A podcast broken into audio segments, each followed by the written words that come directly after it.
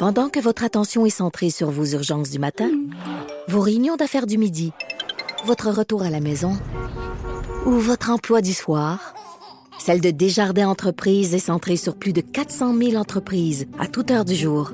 Grâce à notre connaissance des secteurs d'activité et à notre accompagnement spécialisé, nous aidons les entrepreneurs à relever chaque défi pour qu'ils puissent rester centrés sur ce qui compte, le développement de leur entreprise.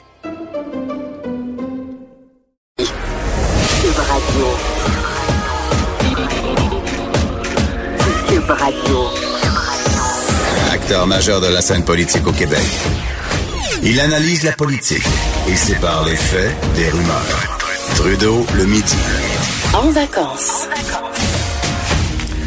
À midi une minute, euh, bienvenue dans Trudeau le midi en vacances euh, pour une dernière fois euh, ben, cette semaine parce que Jonathan Trudeau sera de retour à compter de lundi. C'est Vincent Dessureau qui est là une nouvelle fois. Puis je regardais, moi je suis pas du genre, il y en a qui sont contents quand les quand les collègues partent dans le sud puis qu'il fait pas beau, mais je suis pas de je suis pas de ce cas-là. Je pense qu'on travaille tous assez fort, qu'on a besoin de belles vacances. Mais là je voyais à Orlando en Floride où est Jonathan, c'est de la pluie, 21 degrés quand même. Hier il y avait 17 avec de la pluie. Alors c'est pas vargeux pour euh, l'ami euh, Jonathan. Alors, il y aura peut-être pas un tan époustouflant euh, à son retour lundi, même si on a, on a hâte de le voir. Dans l'actualité, il y a plein de choses. On a une émission très chargée.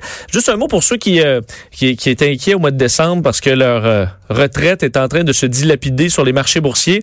Ben, on a une succession de, de bonnes journées dans les derniers jours, au point où et tu sais, je pensais que Donald Trump avait peut-être eu sa leçon de pas trop se vanter sur la bourse parce que ça été un peu retombé d'en face euh, en, décembre avec une chute quand même historique. Et là, il écrit, ben, meilleur euh, mois de janvier pour le Dow en 30 ans. Euh, nous avons l'économie la plus forte au monde. Alors, ben, tout le monde rappelle que oui, c'est un mois de janvier exceptionnel pour la bourse. Par contre, si on prend le Dow Jones, il était à 25 000. Il y a six mois, il était à 20, presque 27 000. Alors, on se pétait les bretelles. On devrait peut-être lâcher ça un peu euh, du côté du président. Alors, on verra euh, dans le courant de l'année parce que je sais qu'il y en a qui commençaient à être inquiets. J'en voyais ceux qui arrivaient ou qui sont en début de retraite, là, puis qui voyaient euh, le mois de décembre aller. C'était pas très rassurant. Je vous disais que dans l'actualité, il y a plein, plein de choses et je vais commencer par un, dossier qui me fait toujours réagir quand on voit des prédateurs sexuels qui, après leur sentence, ben, reviennent dans la société et ben, on espère qu'il n'y ait pas de récidive. Dans, dans trop de cas, malheureusement, il y en a et on aimerait avoir ces gens-là à l'œil.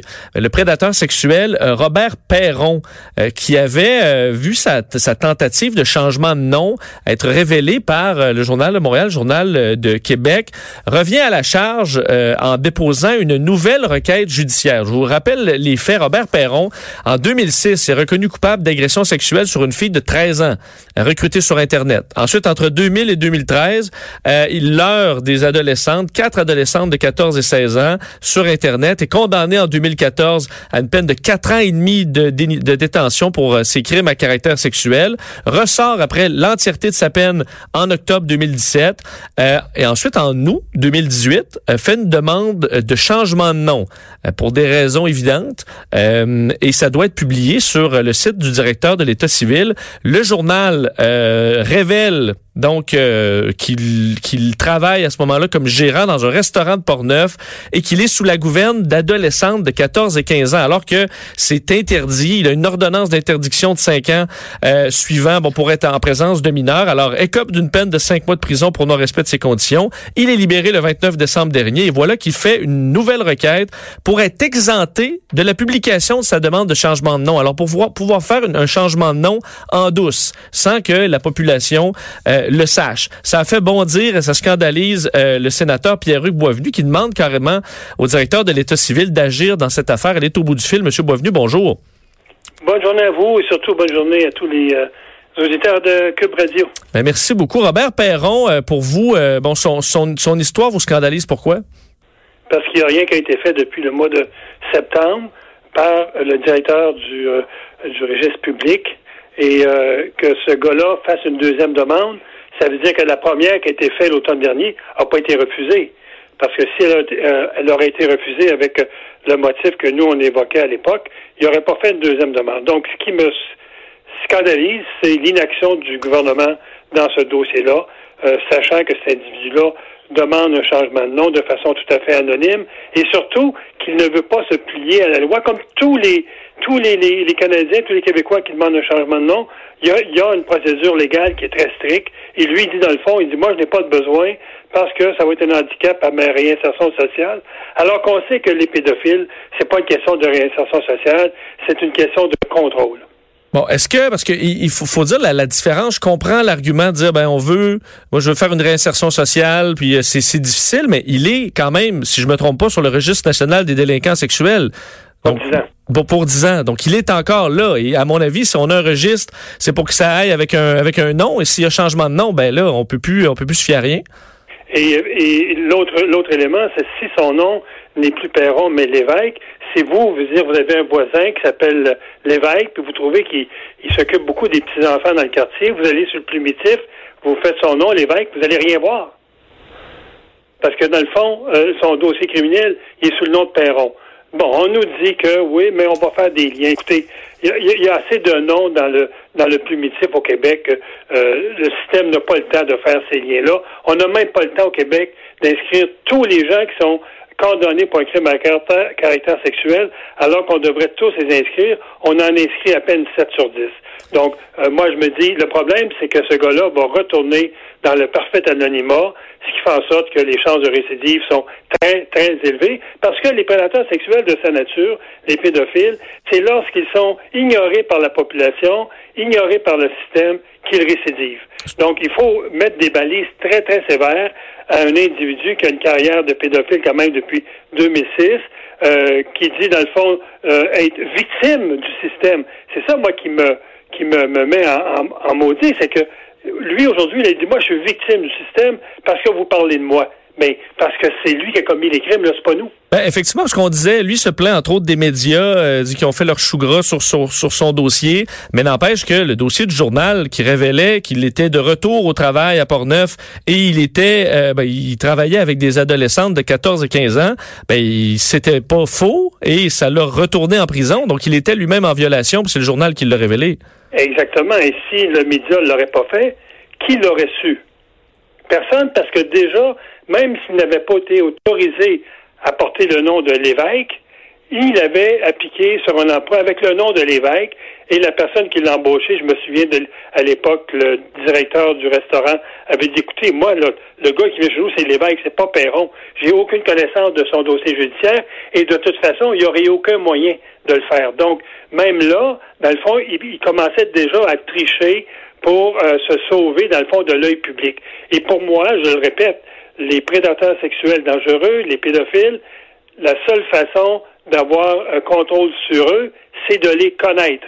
Lorsqu'on ne les connaît pas, ben ils vont euh, récidiver. Et je rappelle aux gens qui nous écoutent, les crimes à caractère sexuel commis par des gens qui leurrent des enfants de 12, 13, 14 ans, c'est le crime le plus en augmentation au Québec.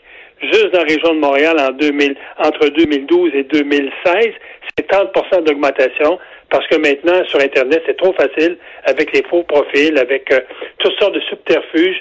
Ces gens-là réussissent à entrer en contact avec des jeunes et éventuellement, ça va finir par une agression sexuelle. Donc, il faut se donner aujourd'hui des balises modernes pour euh, repérer ces gens-là avant qu'ils fassent d'autres victimes. On souhaite quand même pas, euh, M. Boisvenu, qui est euh, que les gens vont faire justice eux-mêmes, euh, partent à la chasse aux pédophiles pour leur casser la gueule ou euh, des gens qui ont fait leur peine, qui sont, sont de retour dans la, dans la société. Est-ce que est-ce que c'est il y a une, quand même une légitimité à avoir peur de la vengeance pour ces gens-là? Avez-vous vu des cas euh, de, de, pédophiles comme ça qui se font chasser, euh, même s'ils n'ont pas nécessairement eu de récidive mm-hmm. par la suite?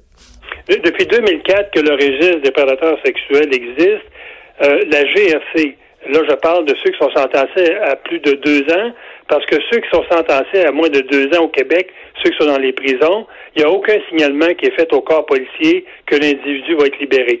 Il y a seulement ceux de plus de deux ans où la GRC fait en moyenne 3500 signalements par année. Et depuis 2006, sur à peu près 80 euh, 000 signalements, il y a eu deux cas d'agression. Donc, on parle d'une infinie euh, euh, portion de ces gens-là qui peuvent être agressés ou intimidés. Et il n'y a aucun cas de violence aussi grave comme on a connu aux États-Unis ou que ça a été jusqu'à des homicides. Là. Euh, au Canada, ça n'existe pas. Et d'ailleurs, la loi qui permet d'avoir un registre public des prédateurs sexuels, elle est très, très stricte au Canada. On ne peut pas donner le numéro de téléphone, ni l'adresse civique, ni euh, la plaque automobile.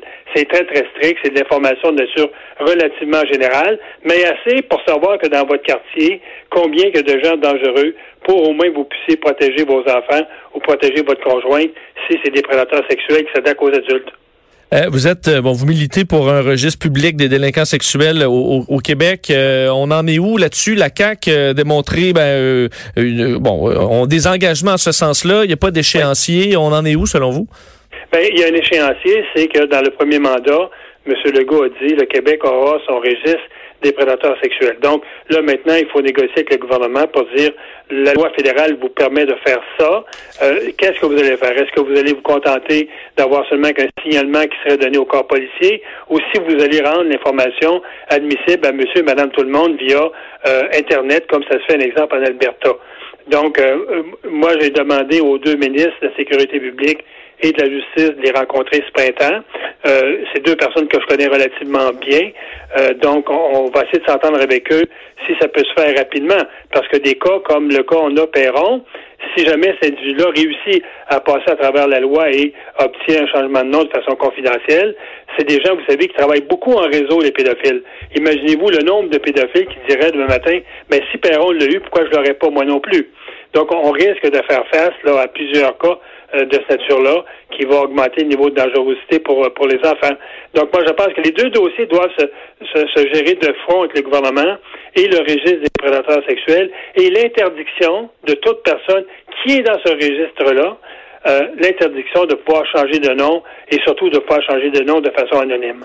En terminant, M. Bovenu, on est dans une année électorale. Euh, on va sentir ce, rythme-là s'intensifier jusqu'au mois d'octobre. Euh, est-ce que vous allez être très actif à être une voix pour euh, les dossiers criminels, justement? Est-ce que vous allez être très actif pendant ben, le chemin qui nous amène à la campagne? Écoutez, c'est évident que moi, je veux l'être très actif parce que ce qu'on assiste actuellement au gouvernement fédéral, c'est un, c'est un, abaissement euh, des, des, droits des victimes. C'est un, on se souvient, il y a eu des criminels qui ont été euh, changés de pénitencier l'automne dernier. il y a eu trois cas où les familles n'ont jamais été avisées des changements euh, de lieu. il y a des projets de loi, entre autres le C75, où on a à peu près une vingtaine d'infractions criminelles qui vont disparaître du code criminel, qui vont devenir tout simplement des infractions avec une amende. Donc, c'est certain que je vais être très actif dans, dans la campagne pour dire aux gens, écoutez, ce gouvernement-là, c'est un gouvernement des droits des, des droits des criminels, c'est pas un gouvernement des droits des victimes, et c'est c'est ce que vous voulez, qu'on protège mieux les criminels, qu'on protège les victimes, mais je pense que le choix va être facile à faire. Monsieur Bovenu, merci beaucoup. C'est un plaisir d'avoir été avec vous ce midi. Bonne journée encore, puis encore salutations et bonne année. Hein, on est encore en janvier. C'est vrai. Ah ben non, on est en février depuis ce matin, Monsieur Bovenu. Pardon? On est en février depuis ce matin. Ah, ben écoutez, je suis, une journée en retard. Bon, on l'accepte quand même. Merci beaucoup. Bonne journée. Au revoir, Pierre-Hugues Boisvenu, euh, sénateur qui, euh, bon, sur le dossier de Pierre, de Robert Perron. Euh, et bon, ce qui est intéressant, entre autres, c'est que Robert Perron dit, je suis victime des, des méchants médias du Journal de Montréal qui ont fait leur chou gras sur mon dossier. Ben, Rappelez que le journal ont révélé qu'il respectait pas ses conditions. Il travaille avec des adolescentes, il n'a pas le droit pour cinq ans et il est retourné en prison pour ça. Alors il y a un juge qui lui, il a pas dit le journal est dans le champ puis euh, il s'attaque à vous. Euh, il dit ben vous avez raison puis il retourne en dedans mon champion. Alors ça a été ça et il est euh, ben, il est de nouveau libéré, veut changer de nom maintenant et non seulement changer de nom, mais veut que personne le sache. Alors c'est un chemin qui semble un peu compliqué pour Robert Père. On va rester dans les dossiers judiciaires parce qu'au retour, il y en a plusieurs dossiers du intéressants cette semaine, mais un des des plus intéressants aujourd'hui, c'est celui de celui qu'on appelle le troll, peut-être le troll en chef au Québec, Pierre Dion, qui a été une nouvelle fois arrêté pour incitation à la haine. Jusqu'où on peut aller sur les réseaux sociaux, on en parle avec Maître Bernier.